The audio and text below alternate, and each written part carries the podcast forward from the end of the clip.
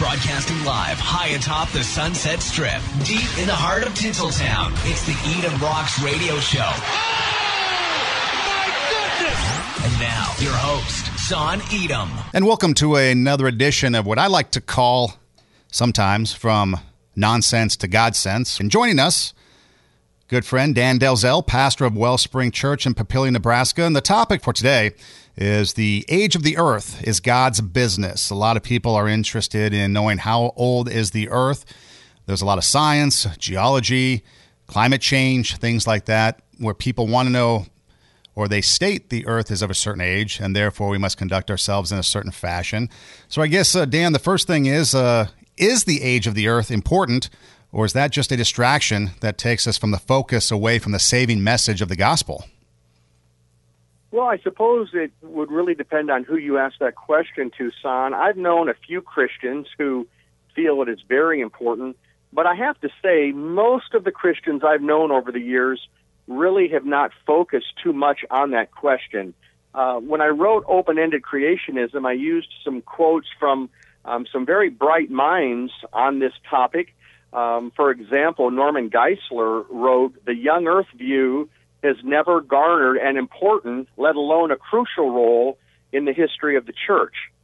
And of course, what Geisler's responding to here are those today who sincerely promote the young earth view as the only uh, acceptable uh, biblical view in their mind. And, you know, frankly, many Christians do not look at it that way.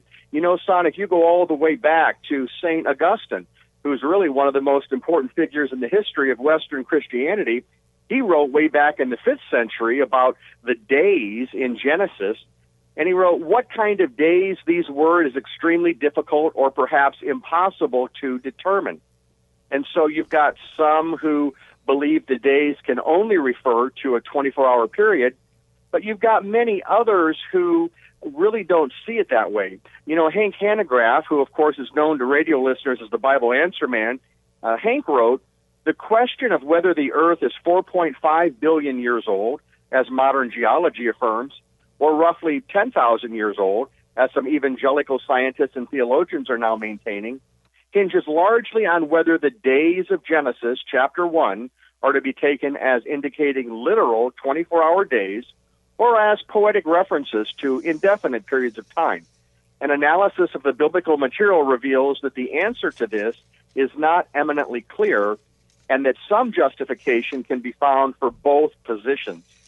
And this is what I find more often than not, Son, is that uh, people who are really seeking a biblical answer to this question on the age of the earth they really seem to land by and large, I think, where Hank Hanegraaff lands. Now, granted, you've got some who are promoting um, young Earth as the only acceptable uh, option. You've got others who are promoting, you know, an old Earth as the old, uh, only acceptable option. Uh, when I wrote open-ended creationism, um, I really sought to try to base it only on Scripture. And what I found when I did that, Son, is that by going only by Scripture, you, you find that it really is not um, a, a, an important issue that the Bible presents because it's dealing with something that is really beyond us. You know, I have one other quote I'll share, Son, and it's by John Lennox, who's the uh, professor of mathematics at the University of Oxford. Um, he's a well-known Christian apologist, and uh, one thing Lennox said is that he said that people feel that the Bible is unequivocal in stating that the age of the earth is very young, and so on and so forth. And so the big things get lumped together with the lesser things. And the age of the earth is, for example, virtually made a touch a touchstone of doctrine when there's so much evidence out there in science against it. And so it, it's very interesting to me um, what has happened on this topic, Son, uh, especially in recent decades. And I, I guess I'll just conclude uh, my thought here by saying that you've got well-meaning people who are pushing hard for a young Earth, but I think they would be wise to take a step back and, and understand that it's not only a secondary issue, it, it's an issue that um, we don't have to press so hard on, especially given the history of the church's teaching on it, and, and, and that really comes from Scripture and Scripture alone. You know, what makes it a fascinating question, too, is that, you know, mankind as we are today and maybe more so than in past, I don't know, uh, a thirst for knowledge and understanding. We are so consumed, I think, with having or at least knowing all the answers. So that when it comes to something like the age of the earth, we have to have an absolute answer. It seems like absolute answers where we are where we living in this society today. But to have an absolute answer, and that uh, much of what is written in the Bible about creation is actually written in the context of time outside of time as we know it. Therefore, meaning that it's, it's actually written in maybe God's time. Well, that's exactly right, son. You know, when we when we start looking at this issue of time in the Bible, we, we really start to contemplate the the eternal nature of God. And and you know, in Romans, for example, it says, "For since the creation of the world, for since the creation of the world, God's invisible qualities, His eternal power and divine nature have been clearly seen, being understood from what has been made." And and so creation itself, son, really speaks uh, to eternity. It certainly does not uh, just try to get us focused uh, in on some uh, relatively short period of time, like 6,000 years or 10,000 years, when we're dealing with creation and, more importantly, with the nature of God Himself. And so, as you said, Son, you know, we, we, we want to have absolute answers whenever possible. Um, in, in critical areas of Christian doctrine, God has given us those very clear answers. You know, when Jesus said, I am the way and the truth and the life, no one comes to the Father except through me, it couldn't have been any clearer than that. And, and there is one road to heaven, and it's through Christ alone. But, but when we come to a question as mysterious as the age of the earth, we certainly do not have uh, clear biblical answers that will address every possible uh, area we might like to have knowledge uh, in, in, this whole realm of, of the universe and of eternity. I, I think of what Paul wrote, son, in uh, 1 Corinthians. Now we see but a poor reflection as in a mirror, then we shall see face to face. Now I know in part, then I shall know fully, even as I am fully known. And so, as you said, uh, you know, we're living in this time dimension right now. But one of the things the Bible points out to us is that with the Lord, a day is like a thousand years, and a thousand years are like a day. And so, God is outside of time. Uh, many people wonder then, well, when did time begin? And in Genesis 1 1, we're told, in the beginning, God created the heavens and the earth. You know, son, I'd always assumed, I guess, that time began at the front end of that passage, as though God started the clock, and then He gave Himself 24 hours, you know, to make the heavens and the earth. But you know, there are many interesting things that you find when you dig into these early verses uh, and and these early chapters of Genesis. I mean, one thing that's very interesting is that it's not until the fifth verse on that God gives us the first parameter to measure time. And this parameter is defined with the words the first day. But even with that first marker in place, we still are not told exactly when the Earth started rotating on its axis, making a complete rotation in a 24 hour period. You know, was it within the first couple days? Or perhaps not until God created the sun and the moon on the fourth day. And so all of these issues um, cause us to just uh, think about what, what Scripture tells us and, and to realize that when God said in the beginning uh, that He created the heavens and the earth, it was outside of time before time began, and it happened before we reached Genesis 1 5, which is where God reached, uh, where God placed the first marker. So the first day was complete at that point. But you know what, son? And, and this is really what led me to write open ended creationism. When I started to think, you know, a little bit more about what the Bible says, and, and not just getting too hung up on this scientific interpretation or that scientific interpretation, and, you know, whichever side people are landing on, they've got their science that they say backs up, you know, either billions of years or thousands of years. But here's what I find in the Bible. We are not given a marker, son, for when the first day began. And that is key. That is key. And so we, we need to see the difference between how the first day began and then also how it ended. It's open ended on the front side, while there's a marker to signal when the first day was completed. And, and so this is what led me to write about um, what I called open ended creationism uh, and uh, really considering that not only does the first day not have a marker to say when it begins, what's equally interesting, Son, is that the seventh day does not have a marker uh, that it has ended. And so we are literally still living in this period of the seventh day, if you look at it biblically. And so if you take the seventh day going out into eternity, and if you go back to um, the beginning, uh, when God created the world, and there's no there's no marker on the front end, what we're facing here is is eternity. And so when the Bible says in the beginning, are we dealing with scientific evidence? No, we're not. Um, are we dealing with truth and reality? Absolutely. And so I would have to say, Son, that I believe it's wise for a Christian to to believe that in the beginning points to eternity past and into God's eternal plan uh, of when He created the world. I mean, that really is God's business. How are we going to know, and, and let alone pinpoint it to a certain number of years?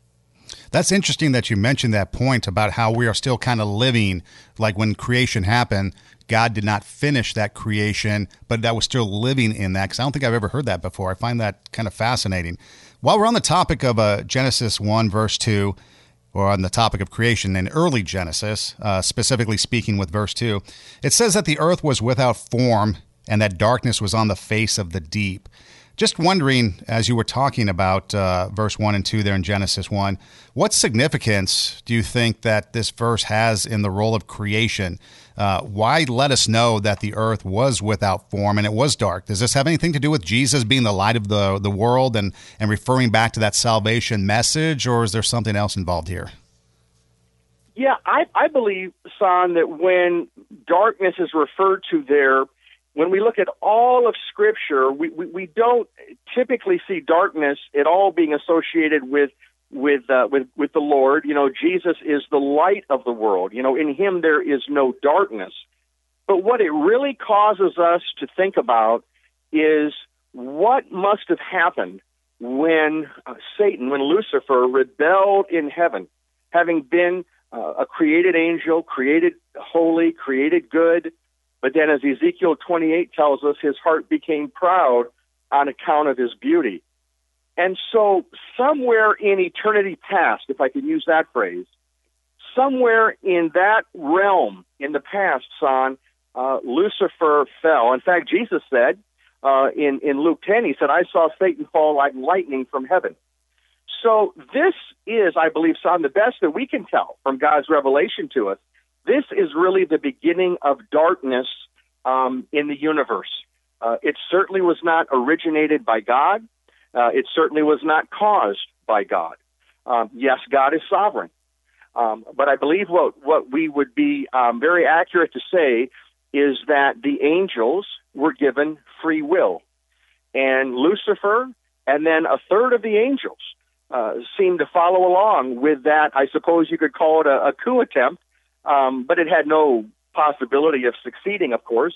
Uh, the created angel, Lucifer, uh, could never have done anything to overthrow his creator. Uh, and, and yet that seems to be the beginning of, of, of darkness. And so perhaps that's what that early verse in the Bible is referring to there. And, and of course, we see Satan show up there, don't we, then in the Garden of Eden uh, in tempting Adam and Eve. So um, again, that would be my, uh, I guess, my closest thought to what that would be referring to, and, and probably, you know, what, what Christians would uh, typically say about the word darkness there in that in that verse.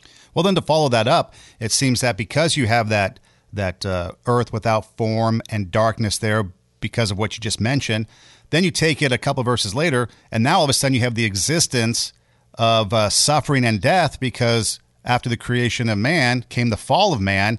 So first you have the angels and the devil falling from their realm, and now you have man falling in the garden by having the temptation and eating the fruit. And so their suffering of man begins a little bit later. So, you know, when you're talking time, you know, whatever that might be, there's a couple significant uh, episodes that are written there in Genesis that talk about where we are today when it comes to the state of the earth and the state of where we're in because you had the fall of creation with man and with the angels that he created.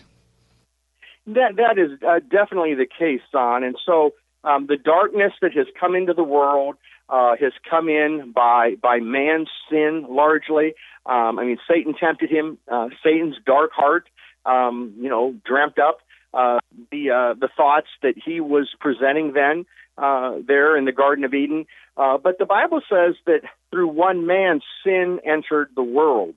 And so the darkness that was ushered in by man's sin when Adam and Eve fell, uh, it has brought um, it has brought death.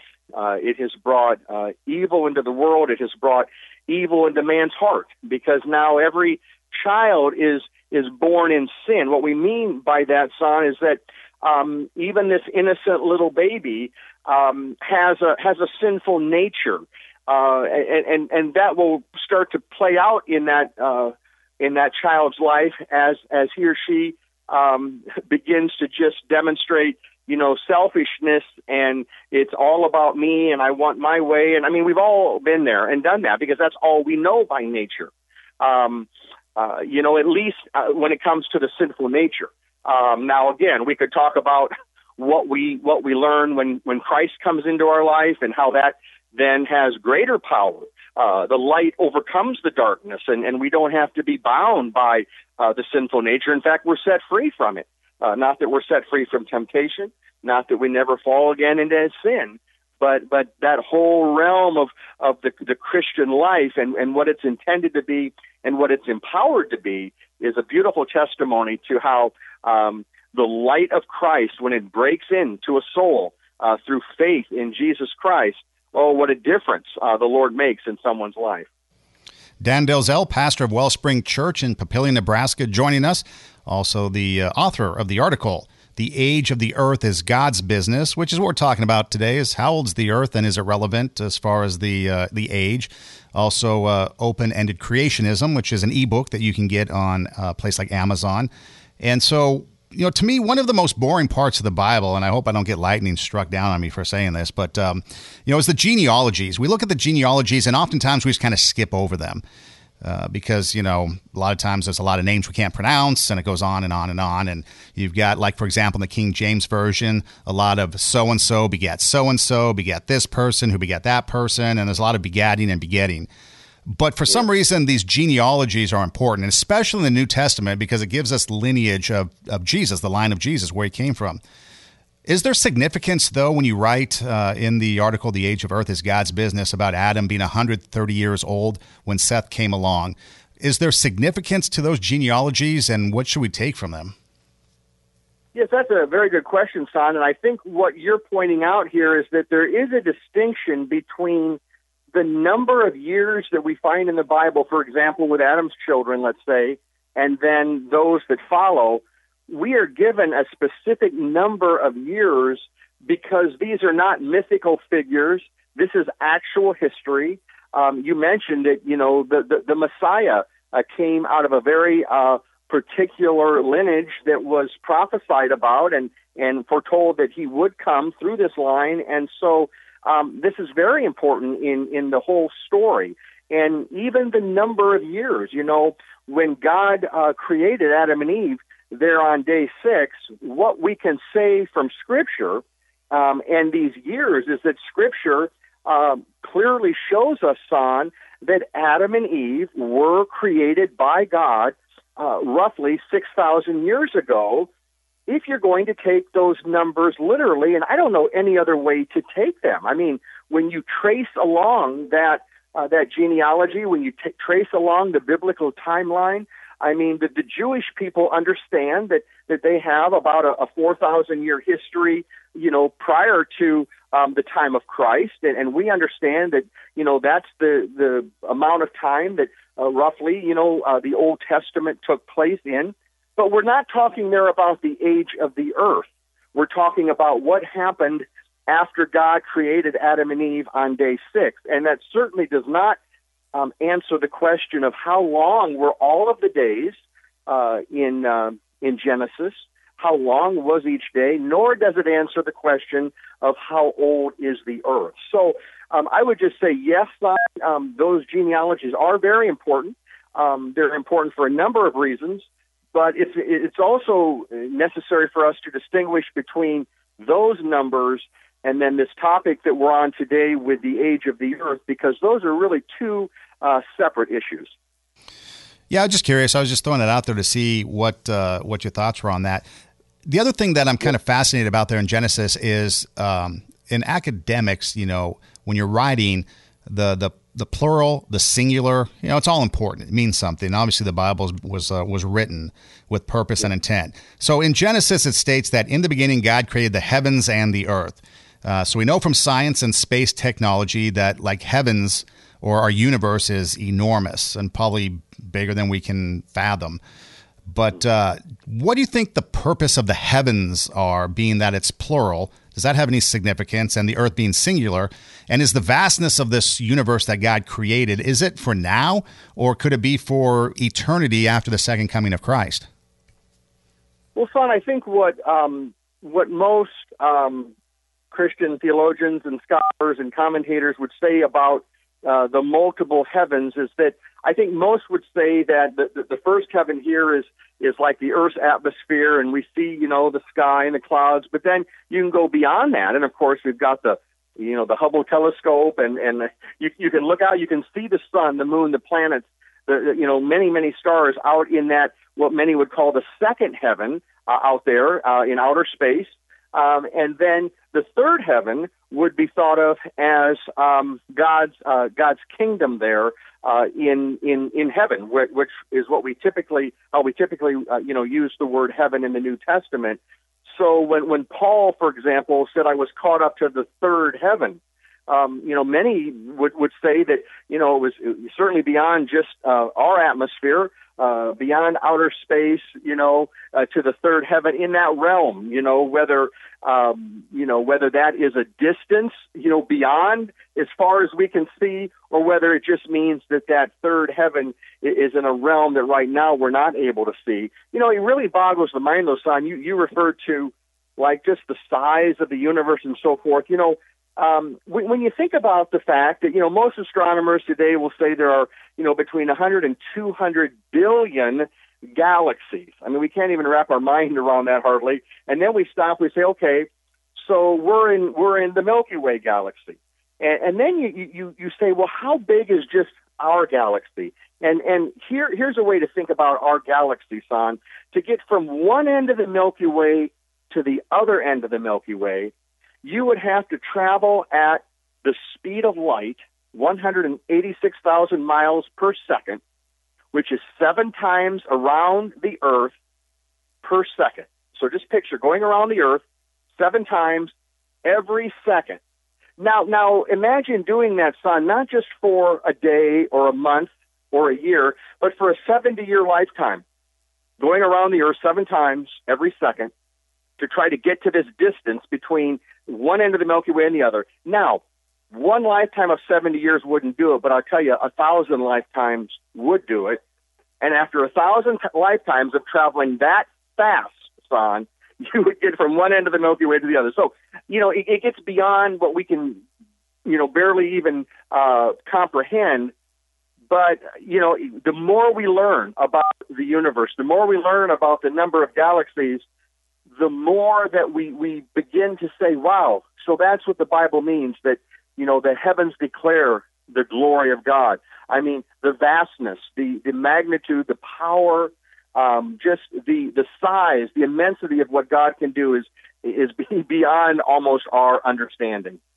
Dan Delzell, pastor of Wellspring Church in Papillion, Nebraska, joining us. The topic that we're talking about is the age of the earth is God's business or uh, basically how old's the Earth, I guess, if you want to surmise it. And it was an article that was written by Dan in the Christian Post. And and in this day and age, with uh, the way things are about uh, climate change and the end of the world is coming and all kinds of th- stuff like geology saying we're billions and billions of years old and so forth, I thought it would be something that would be just kind of interesting to touch on and get some perspective about. And so one of the areas that you mentioned a little bit that I'd like to just kind of address more specifically is that about science and geology. We have a lot of you know educated people coming out. We're saying the Earth is millions of years old. Some say even billions of years old. When that is being spouted by academia and these experts, what should our reaction be towards the information? Well, I'll tell you. You know, when we uh, when we get into um, geology, we're, we're, we're moving into an area where um, the science really does seem to uh, support uh, an old Earth, and and uh, you know th- this is this is something that causes me to to think about William Jennings Bryan. You know, um, we've had very few leaders on who have publicly promoted creationism more than Bryan did. Uh, and uh, he he was um, serving here in the state of Nebraska. Um, he actually ended up, you know, um, serving for quite a few years. But it's been uh, 90 years since uh, Bryan argued the famous case against evolution in the Scopes monkey trial that many people have, have, have read about. And you know, when he was pressed by um, uh, Clarence Darrow on that or Darrow on that question, he sincerely stated that he didn't know the age of the Earth. In fact, uh, Bryan would often share this insight on. He said, "It's better to trust in the rock of ages than to know the age of rocks." And so, I think it would be wise for Christians today to follow his example and to really look at the big picture. You see, um, Bryan knew how to advance the biblical teaching of creation without getting hung up on unnecessary tangents. And and I think today it is an unnecessary tangent when when people just, um, especially Christians, you know, w- want to focus so much on only one acceptable interpretation on the age of the earth. And uh, I just think that you know geology, um, geology is something that uh, it, it helps us uh, try to wrap our mind around the age of the earth. Uh, there would be, as John Lennox said, you know, a lot of uh, evidence uh, out there today that would not support a young Earth. Now, of course, those who do support a young Earth, um, you know, they point to, um, you know, certain scientific uh, uh, data and so forth that, that they believe support their view. The trouble, though, son, is this. Um, you know, Jesus didn't say go and make, you know, um, scientists. Now, we want Christian scientists, don't get me wrong. We're blessed to have many of them. But he said go and make disciples. And and uh, and so what we need to understand is that our mission is to spread the gospel. Our mission is not to get hung up on uh, secondary uh, secondary issues like this. And the bottom line is there are many wonderful Christians on both sides of that issue. Um, some of them are scientists, some are not. You know, but many wonderful Christians who believe in a young earth, many wonderful Christians who believe in an old earth. Um, and and, and I'm, I'm talking about people who believe the Bible, who take the Bible literally, who who uh, believe in uh, you know the inerrancy of, of Scripture, but who come to a different answer when it comes to the age of the earth. And so this is again what really drove me to uh, to, to want to look what does Scripture say, what doesn't it say, and and then let's try to you know keep focused on on the gospel as much as we can. So with that being said, one of the coolest music scores ever, in my opinion, was for the movie Jurassic Park.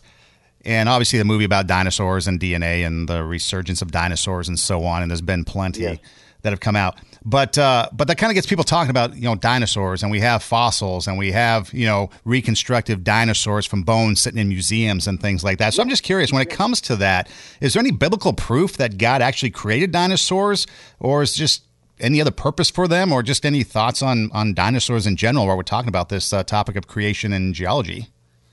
You you bet, son. Well, you know, I, I think what has driven many Christians to really look hard for some biblical evidence of dinosaurs is is because the geological record um, makes it you know so clear that the dinosaurs you know walked on the earth. Now, um, I don't know. Some some would say that Job 40 and Job 41, where he writes about the uh, Leviathan and the and the behemoth. You know, there is a possibility there that, that Job was referring to, to dinosaurs. Um, although I don't know that, you know, certainly all uh, biblical scholars would necessarily uh, agree with that. Uh, there are some who, who would think that that's what he's talking about.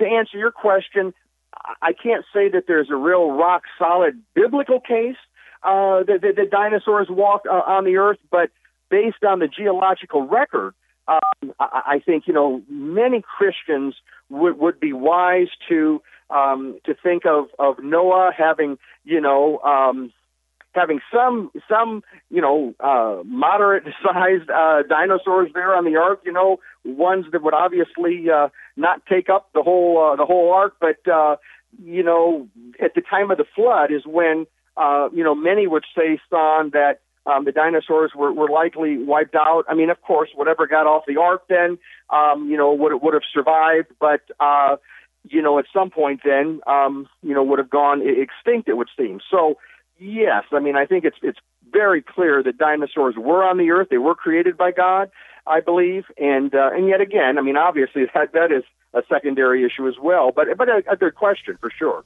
Yeah, just because a lot of people, you know, they get into it, they get interested in it, and then they start talking about, you know, the science behind it. And like you said, it's just one of those things to remember that it's a good topic for conversation. But when it comes to creation and God creating things, the importance isn't the dinosaurs; it's the Creator Himself. We are talking Amen. with uh, Dan Delzell, pastor of Wellspring Church in Papillion, Nebraska. The topic is The Age of the Earth is God's Business, an article that Dan wrote for the Christian Post. And Dan, I can understand that uh, or why people might be interested in the age of the Earth. You know, you've cited many examples and and people that have debated about it and things like that.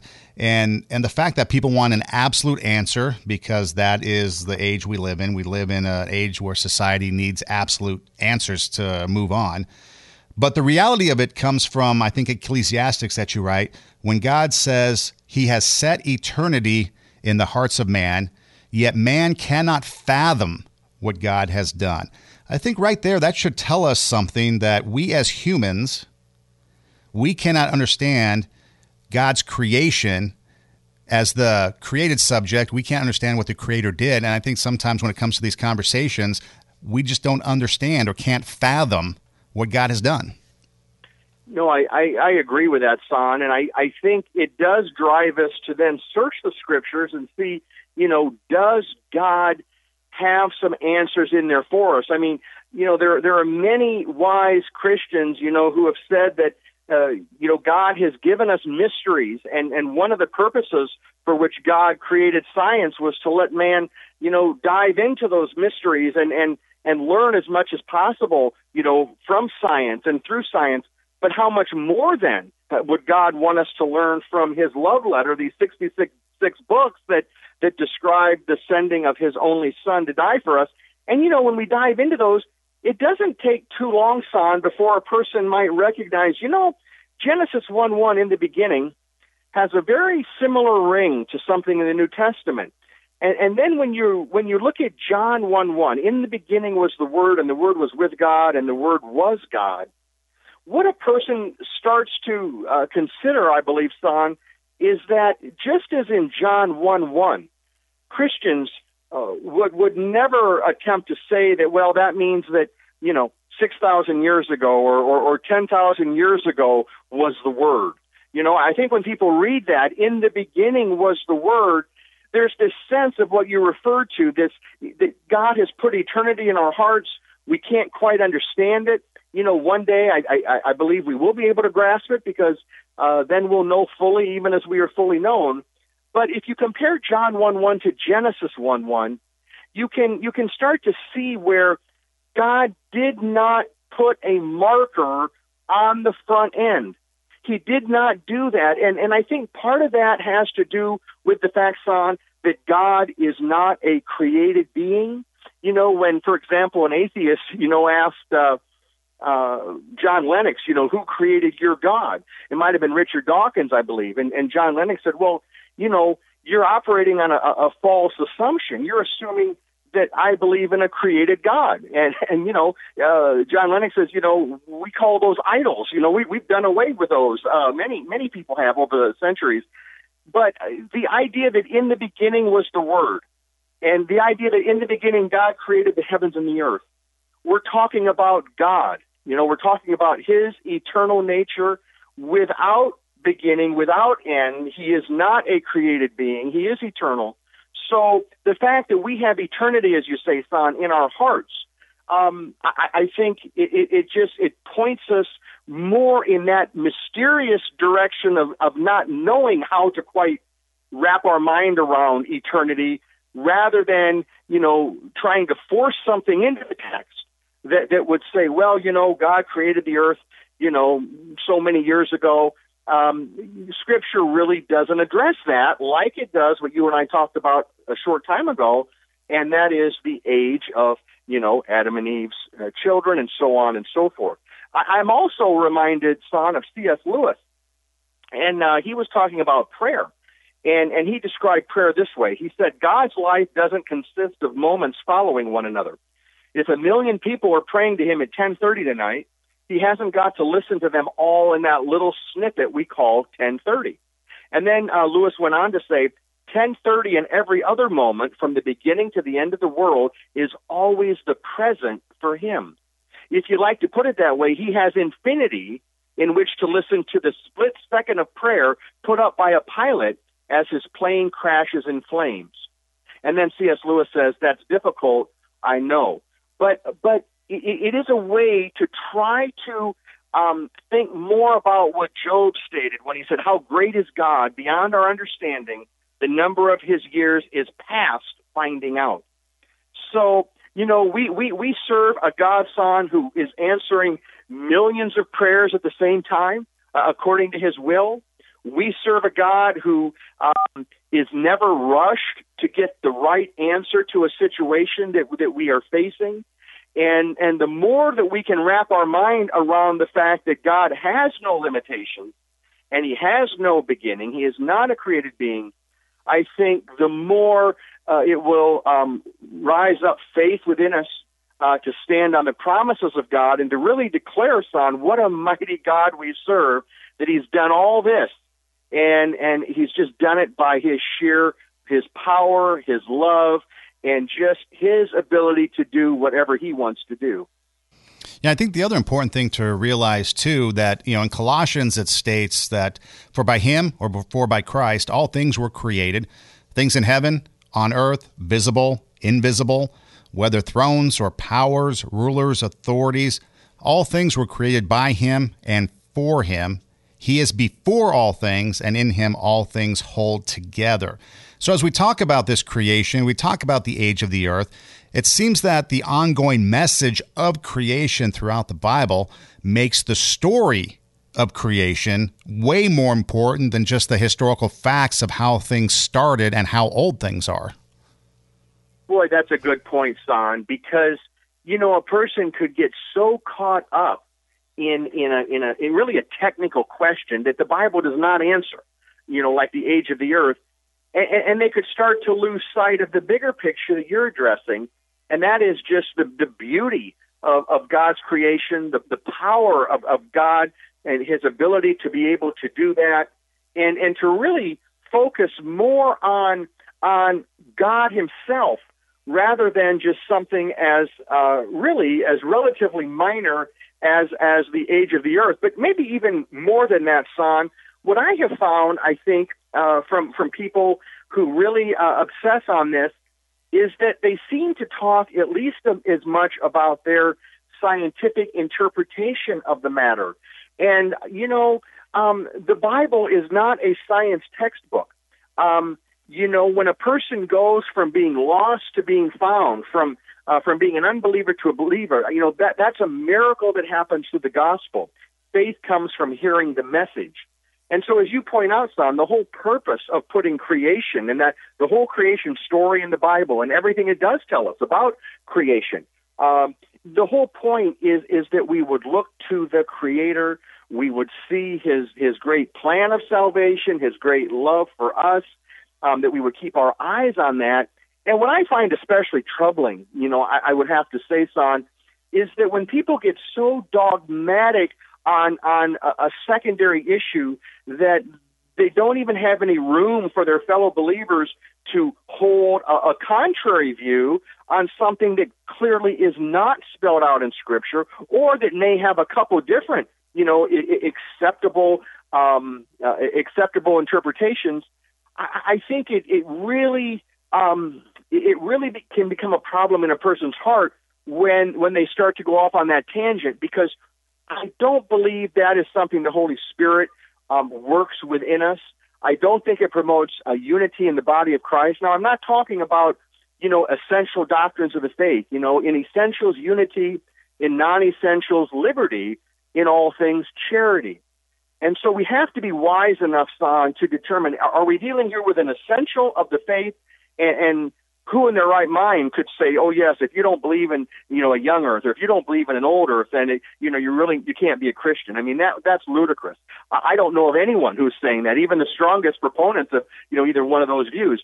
But with that in mind, then I think we really do have to be careful how hard that gets pushed because I tell you what has happened, Son, in in the Christian church because I've seen it. I've seen it firsthand, as many have, and that is this um, I'm just going to take, for example, those who are really holding to a young earth position as being the only acceptable one. What what some folks will say, and, and some well-meaning Christians, is that if you don't accept their scientific interpretation and, and their understanding of Genesis, you know, and, and, and their the 24 hour periods for every day there in Genesis, if you don't accept that, then you're not accepting a literal interpretation of the Bible. Um, it, it's like a house of cards. The whole thing can come crumbling down. You, you really don't, you're, you're not taking the Bible seriously and on and on and on. And I'll tell you, son, that frankly is far from the truth. Okay. I mean, sure, there are plenty of people who don't take the Bible literally, you know, eh, but, but when we're talking about the age of the earth, there is room there for people, let's say like John Lennox, one of the uh, you know, the, the most powerful Christian apologist in the world today to hold the position that he holds. You know, um, th- th- there have been uh, there have been many believers, you know, who like Norm Geisler and Hank Hanegraaff, who I quoted, and and so many others who are not promoting, you know, just one interpretation. And this is why I wrote open-ended creationism. And one of the things that I say, Son, in addition to the fact that there's no um, we're not told when day one began. We're not told when day seven, you know, will end. It's open ended. Um, I, I wrote it because I find in Scripture that there is room for some mystery here. There is room on this issue, and I'll tell you, son, I'm one. I, I tell you, I'm one person. I take the Bible literally. I believe Genesis is, is literal. I believe the numbers of the uh, those uh, you know Adam's uh, sons that we talked about. I believe those numbers are literal. I believe Adam and Eve were created 6,000 years ago, okay? But when we start talking about what in the beginning means, I, I, would I would say in love and in gentleness to somebody who says it can only be six thousand years. Then what I would say is this: Well, then you you really would need to say the same thing, wouldn't you, about John one one? And and the minute you begin to say that Jesus was the Word and that John is only talking about six thousand years ago, um, hopefully you'll begin to see how ridiculous that sounds and how off base that sounds. And so I'm not saying a person is wrong to have a young earth position. I'm not saying that they're less biblical and more biblical or, or that one, one view is sinful and one isn't. But I believe where the Spirit of the Lord is on, there is freedom. And I agree with Norm Geisler and John Lennox and Hank Hanegraaff and a whole host of others who would just simply say, guys, if you're pushing one view only, chill out a bit. You're not helping the body of Christ as a whole. Oh, you might have a little almost cult like following for that narrow view, but hey, guys, in the Christian church, we don't try to bind somebody's conscience on these secondary issues. People who do that, they get called a cult, and rightly so. There has to be room for disagreement on these non essentials. And when that's not given, son, to people, it, it's really a dangerous climate, and it can it can really do, I would say, almost more harm than good.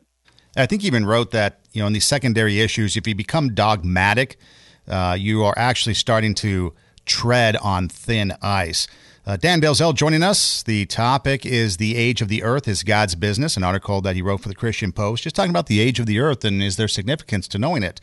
You know, one of the things that, that we face today, and you're in Nebraska, I'm in California, um, and that is you know climate change. It's it's a huge political topic right now. A lot of people suggesting some crazy things, like in California here, uh, we can't have plastic straws because it's bad for the environment. Uh, we can't use plastic bags unless we pay 10 cents at the store because apparently if you pay 10 cents, you don't ruin the environment. Um, but you know, you come up with all these nutty things. Some politicians are saying the end of the earth is a decade away, and now they're saying, "Oh, I'm just kidding. I didn't really mean that." But uh, but global warming is a topic that a lot of people are talking about climate change, things like that. And it's going to do us all in. You know, without getting too political, kind of like the dinosaur question, I'm just kind of curious on your thoughts. You know, how should we act as custodians of the planet? Because God, you know, entrusted the planet to us, and obviously we need to take care of it. But there's also a time when He comes back, He ain't going to be too nice to it. Um, so, what would you have to say about us being custodians of the planet? How should we act? Climate change, things like that. What's your thoughts? Yeah, great question, Son. You know, my my feeling on that, I guess, would be similar to the way I look at the the uh, the age of the Earth question.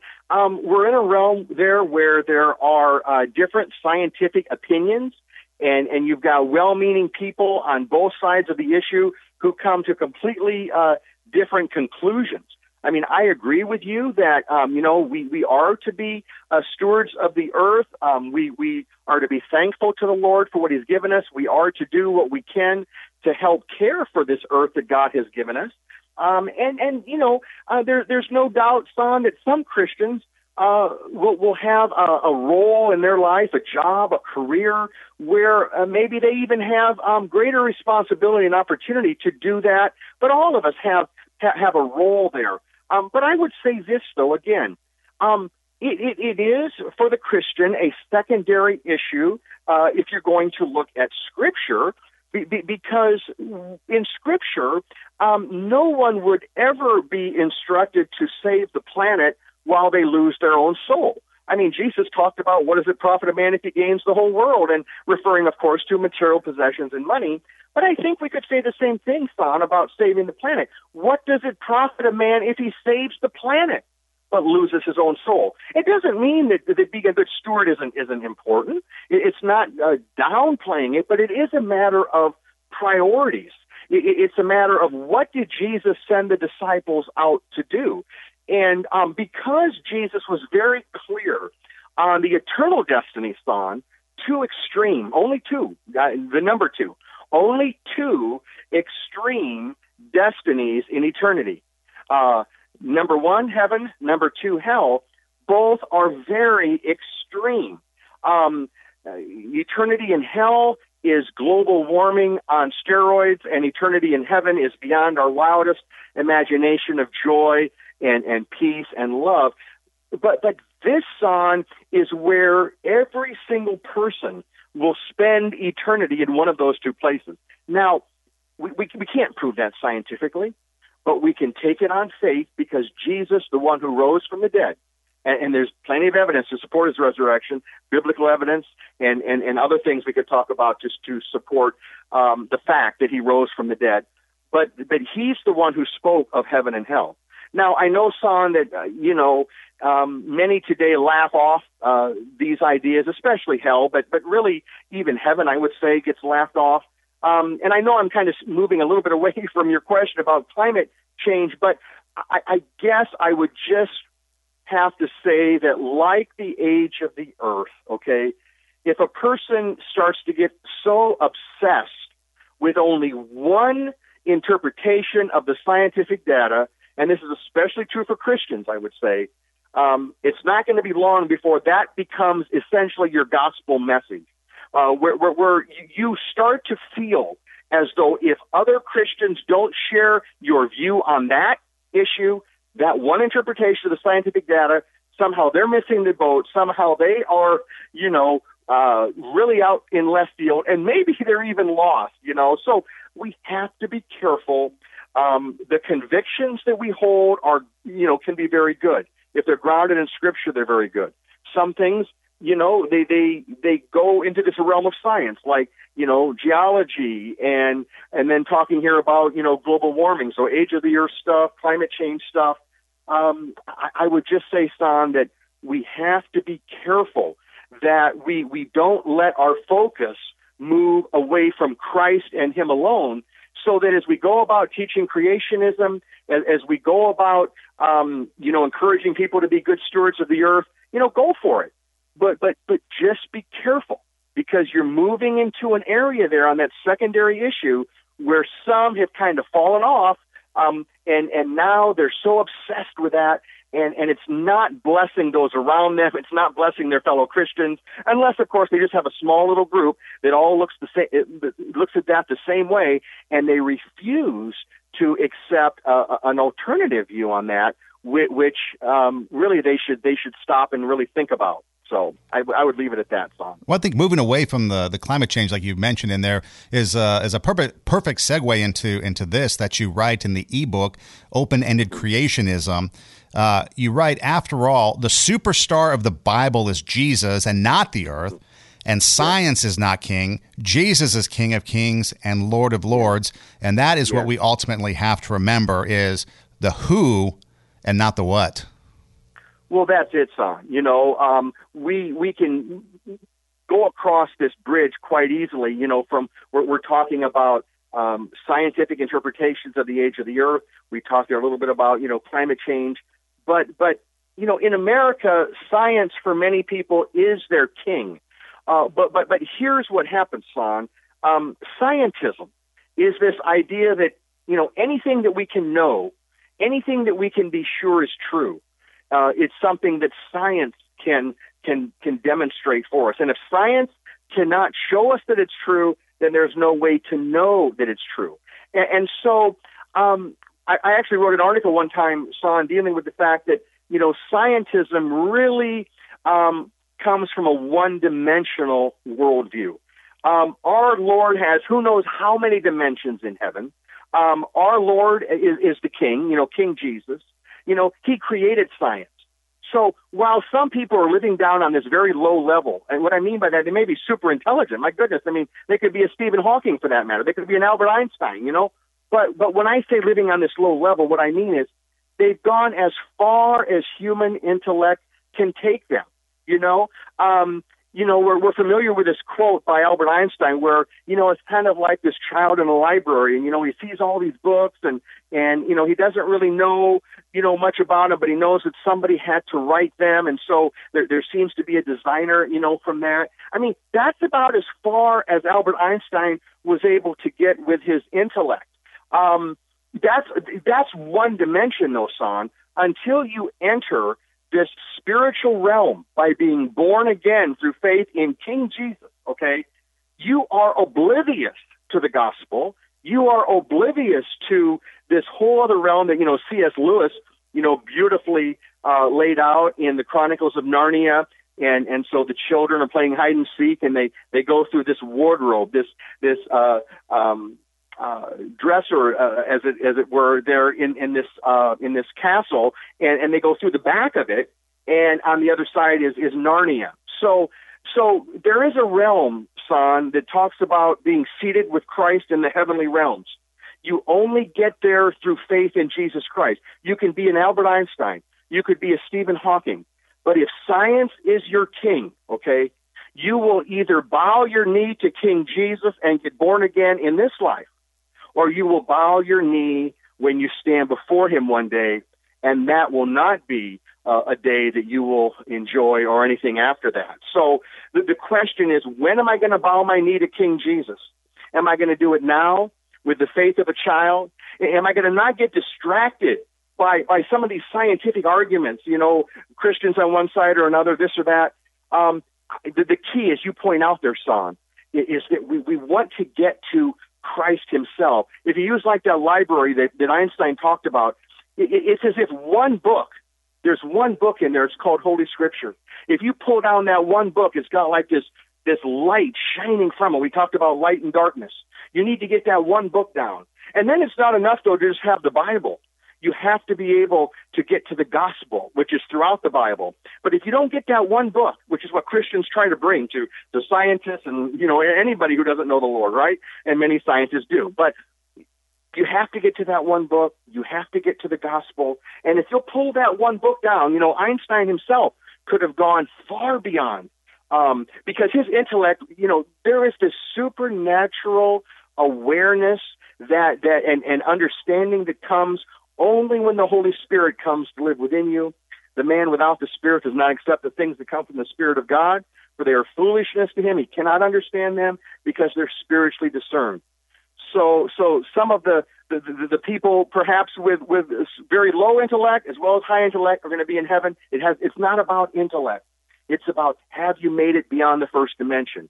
Have you made it into this realm where King Jesus is now your personal Lord, your personal Savior, and the Holy Spirit's living within you. And the only way to get there is to repent of your sin and believe the good news. And I'll tell you, son, you know, what a tragedy that some will go to their grave. They have all the answers they think they need on, on maybe um, the age of the earth or global warming.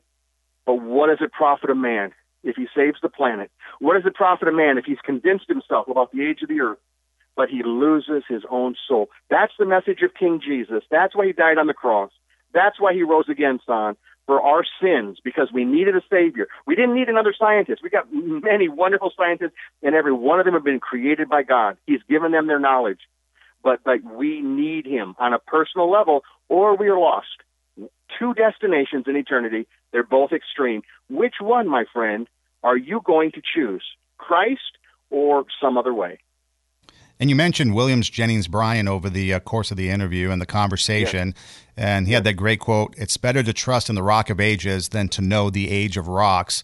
And I know you just touched on it, but I like I like to ask it directly because I want people to know that this is the the question that I'm asking you. Uh, it leads us to the saving message of salvation and Jesus dying on the cross. I know you just touched on it and we're talking about it, mm-hmm. but can you share with us the salvation uh, salvation message? And if someone wants it today, how can they receive it?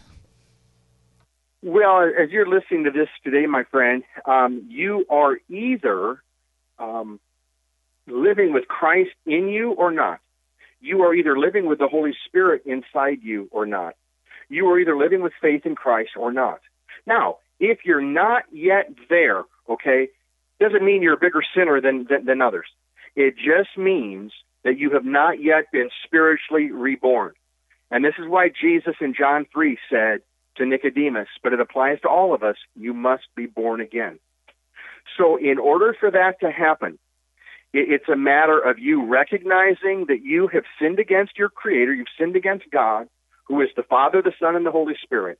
You, you've broken God's commandments in your thoughts, in your words, in your deeds. We all have. And in that sense, we're all equal there at the foot of the cross. We are all sinful. All have sinned and fallen short of the glory of God, it says in Romans. And the only way to have our sin forgiven is to have it washed away by the blood of Jesus and that happens when you receive him as your Savior. Yet to all who received him, to those who believed in his name, he gave the right to become children of God. And so today, my friend, it's just a simple step of faith where you surrender your heart, your soul to the Lord. It doesn't mean you have many answers right now. It just means that you know the problem and that you are the problem, as am I. I mean, what, what I mean by that is we have sinned we have a major problem.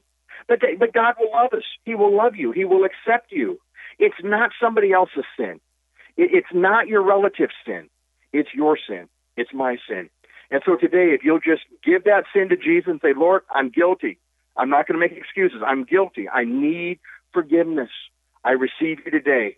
I, I accept you as my, my Lord and my Savior, and I'm willing to, to follow you now with my life. That, my friend, is how you can be spiritually reborn and and you can then go forward in, from this moment and and have Christ uh, as your Savior and as your friend. If you just right now in your heart just say, Lord Jesus, I'm a sinner. I cannot save myself. Just repeat that if you would in your heart. But I believe you died on the cross. I believe you died for my sins. And I believe you rose again on the third day. Live in my heart. Live in my life. Be my Savior. I want to follow you, Lord. Fill me with the power of the Holy Spirit. And, and then let me know from your word that from this day forward, I am eternally secure in Jesus. I am eternally secure to follow you. I cannot promise you, Lord, that I'll never make another mistake. But Lord, today I give you my life. Help me, Lord, so that I live the righteous life you're calling me to live. I pray this in Jesus' name. Amen. Amen indeed. Pastor Dan Delzell from Wellspring Church in Papillion, Nebraska, thanks so much. The age of the earth is God's business was the topic today. It could be found on thechristianpost.com along with many other articles that he has written. Also, um, the book, uh, an ebook that we touched on was Open Ended Creationism. Uh, Amazon, I think it was 99 cents on Amazon. So, uh, you know, it's very, it's a very good read, very uh, I don't want to say simplistic from the standpoint of the knowledge inside is simplistic, but it's easy to read. And I think sometimes when it comes to these type of topics, it's important to have simplicity and understanding. And so we appreciate you and thank you uh, for that. Uh, anything else you'd like to share before we uh, we go? No, I tell you, son, I just want to thank you for, for tackling this topic. I, I want to thank each one who has taken the time to listen to this. And and I just want to encourage you, my friend, to just um, you know continue to always look to Scripture uh, for the answers. Um, it doesn't mean we're going to get all the answers that we want in this life, but the most important things that we need to know about life and death and eternity, God has revealed in His Word. And and and where some things still are kind of fuzzy in our mind, um, one day when we get to heaven, um, those things will become clear. In the meantime, we're called to love one another. Uh, we're, we're, called to to not uh, major on a secondary issue or let it become a point of, of division between us and other believers or, or just any people for that matter. And uh, we want to go out and love people and, and help them find the truth in Christ. So um, thank you, Son, again for uh, for this topic and for having me on today. You bet. Thank you so much. So, in the end, the age of the earth is it important? Well, not as important as the uh, knowing the Creator, and some things we just can't fathom. And age is just a number, and we need to live day by day because at one day we're going to, like you mentioned, either end up in two extremes: the extreme of heaven or the extreme of hell, and that's more important than a number of the planet of Earth that's going to uh, not be around for eternity like we can yes, and indeed. will be. Pastor, thanks so much. We look forward to the next time and uh, and just appreciate all your insights. Thank you, son. It was my pleasure.